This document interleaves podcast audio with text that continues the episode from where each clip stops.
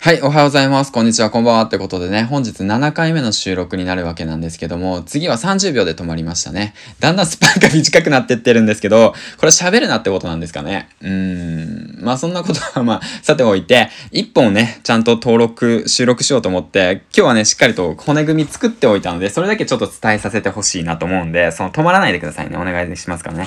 ほん、頼むから止まらんといて。あと7分しかないんねん。俺は時間がないねん。7分で嫁を起こさなくちゃいけない。ね、みたいな感じでね。だからもうほんともうね、これ多分20分、40分ぐらい、ちょっとね、ヒマラさんに付き合ってるわけなんですけども、その ちょっと、そんな感じで、まあ、配信の方していきたいと思います。はい。ということでね。うん。えっ、ー、と、この番組は工場勤務10年目サラリーマンが発信力を身につけ、そしてね、えっ、ー、と、音声配信を通して環境の変化、工場から脱出、そして夢に向かっていく姿を5分程度で配信の方していきたいなと思います。はい。ということでね、30秒クリア、そして52秒クリアしたわけなんで、次は1分4秒クリアしていきたいなと思います。コツコツ毎日継続をしていって、よし、来た オッケーいけるということでね、今日も配信の方していきたいなと思います。えー、っと、あと6分ですね。時刻の方がないんで5分方、あと4分か。